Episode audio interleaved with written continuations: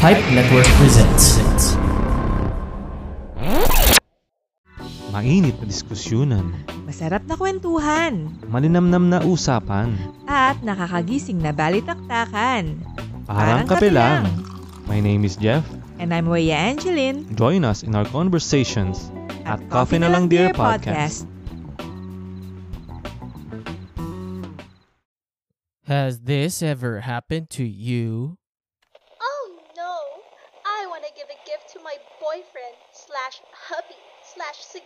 Other for our anniversary, but I don't know what to get him.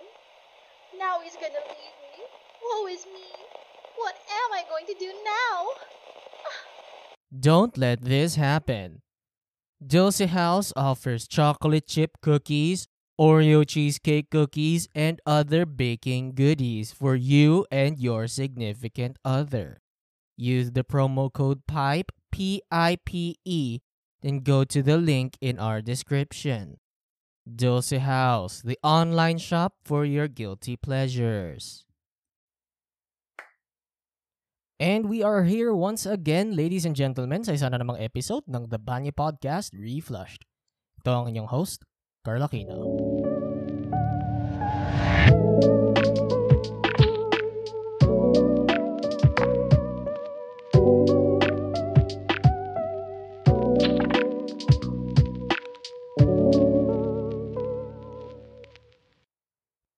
Guys, we all know that medieval Europe was a very wacky place in history.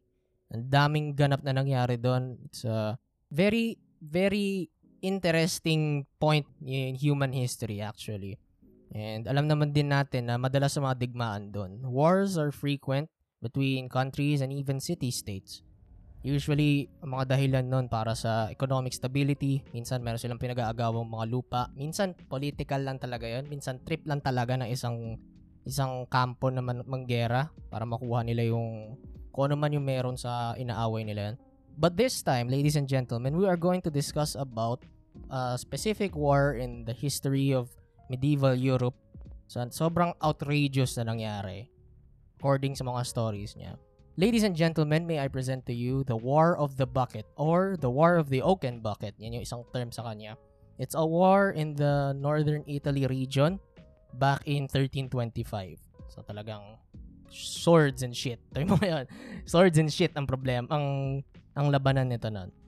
You may have encountered this this war pop up in your in your news feed sa Facebook. Minsan na-encounter niyo na rin siguro to sa YouTube na may mga nagkukwento tungkol sa War of the Bucket. And the stories sometimes go a little bit like this. Ganito siguro yung mga na-encounter yung facts tungkol sa digmaang to.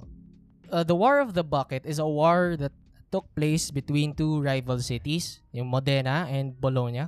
And yan sila talagang matindi ang pag- pinag-aawayan nila. They both hated each other so much. And merong mga sundalo galing sa Modena, to mga Modenese soldiers na to. Nakapasok sila sa loob ng Bologna in a drunken night and they decided to steal a bucket from the central well ng Bologna.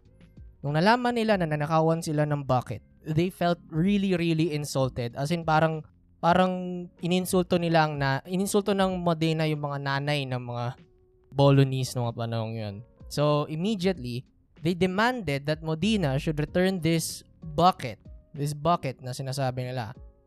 Pero ayaw ni Modena. Instead yung rational route na ginaw na gagawin yung okay sige nanakawan tayo ng ng bucket ayaw nilang ibalik sa atin. Eh, gawa na lang tayo ng bago. Ano lang naman yan, kahoy lang naman yan, eh. madali lang yan ayusin.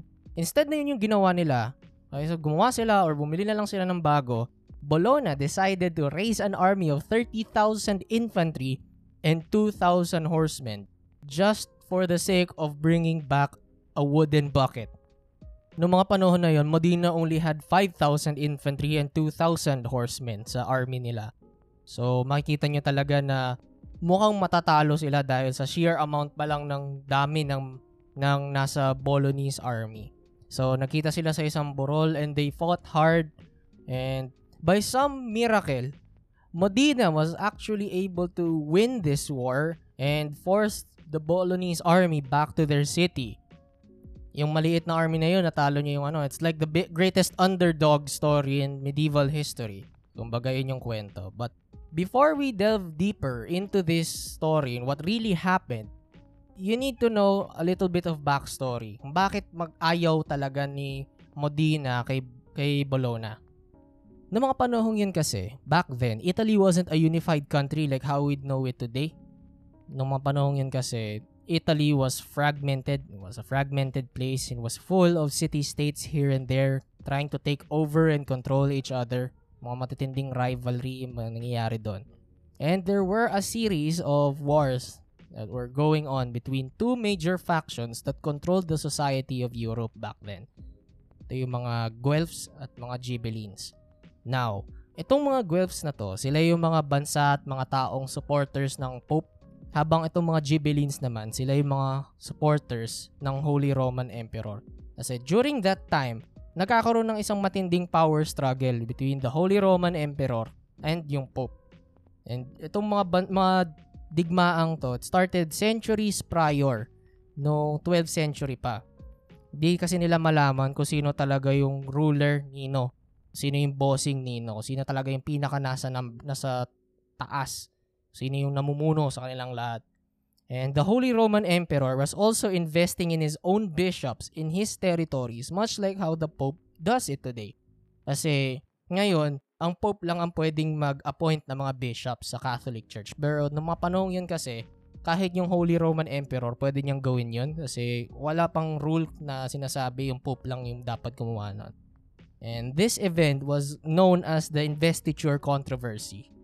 Dito sila nagsimula. With that in mind, ano ba talaga ang connection ng War of the Bucket sa bigger Guelph Ghibelline conflict? Ganito yan. Bologna and Modena really were bitter rivals ng mga panahong yon dahil Bologna was a Guelph state habang si Modena, itong si Modena naman ay isang Ghibelline state. So, madalas talaga silang nag-aaway dahil sa magkaiba ang factions na kinabibilangan nila. Ngayon, here's what happened talaga according sa mga research. In 1325, it really happened in 1325. Itong si Bologna, Bologna raided a territory in Modena and they burned down farms and houses and nagkaroon ng maraming mga conflicts talaga. It's it's used it's a part of their normal raids, kumbaga. Ngayon, the War of the Bucket really started because Modena was able to capture a very important defensive fort mula sa mga Bolognese. And the Bolognese wanted their fort back kasi yun nga, matindi ang importance nito sa defense nila. So, Bologna started to raise a bigger army para kunin ulit ang fort sa kanila. Yung fort na tong nawala sa kanila. Kalahati dun sa army na yon pumunta dun sa digmaan para kunin yung fort. Habang yung kalahati naman, dinefend nila yung border nila. Modena was able to break through their defenses, itong 30,000 plus nila, and they were able to break through the defenses and went to a village called Zapolino. Dito sa laban nila sa Zapolino, nanalo ang mga Modenese dahil umatake sila habang sobrang disorganized ng army ng Bologna. These Bolognese soldiers were poorly prepared kaya natalo sila doon sa laban. Now, dahil dito sa matinding pagkatalo ng Bologna, these Bolognese soldiers, napilitan na tuloy silang bumalik sa kanilang city. Habang itong mga Modenese naman, sinundan sila ng sinundan hanggang sa makarating sila sa city walls ni Bologna. And while they were chasing after them, these Modenese soldiers burned and destroyed a few small castles at pati na rin yung water supply ni Bologna. Nang makarating sila sa mga pader ng city ng Bologna, gumawa sila ng isang parade para ipahiya palalo mga Bolognese. Tuloy-tuloy sila for three days straight ata yon as far as I can remember. It took place for three consecutive days. Napakita nila na ano, to add insult to injury. Now, bago umuwi yung Modenese army, napansin nila yung well sa labas ng city. Eh, naki- ninakaw nila ang bucket na to. Kinuha nila yon kasi naisip nila na sobrang primitive ng Bologna ng mga panahon na yon dahil sa kanilang outdated water gathering techniques kumbaga. Yun, so kinuha nila yung bucket. Pinagmukha nilang tanga ang mga Bolognese. Kinuha nila yung bucket and ginawa nilang trophy itong bucket na to. So, nakauwi sila sa city nila. They displayed this bucket sa cathedral nila. bago nila nilipat ito sa basement ng town hall sometime after nitong laban na to. Now, shortly after this humiliating battle, nagkaroon ng peace settlement ang dalawang cities. Ang nangyari dito sa peace settlement na to, magkakabati sila, okay na sila, fine, bygones be bygones, water under the bridge. Tapos, etong si Modena, isusoli nila yung mga nakuha nilang territory mula kay Bologna. Habang si Bologna naman, ang magbabayad para sa war reparations, yung mga damages na nangyari kay Modena, sila magbabayad kasi sila yung natalo. Ngayon, si Modena, binalik nga nila yung mga territories na kinuha nila, mga properties, mga nakuha nila mula sa territory ni Bologna. Pero hindi nila binalik yung bakit. I forgot why, pero hindi nila binalik yung bakit.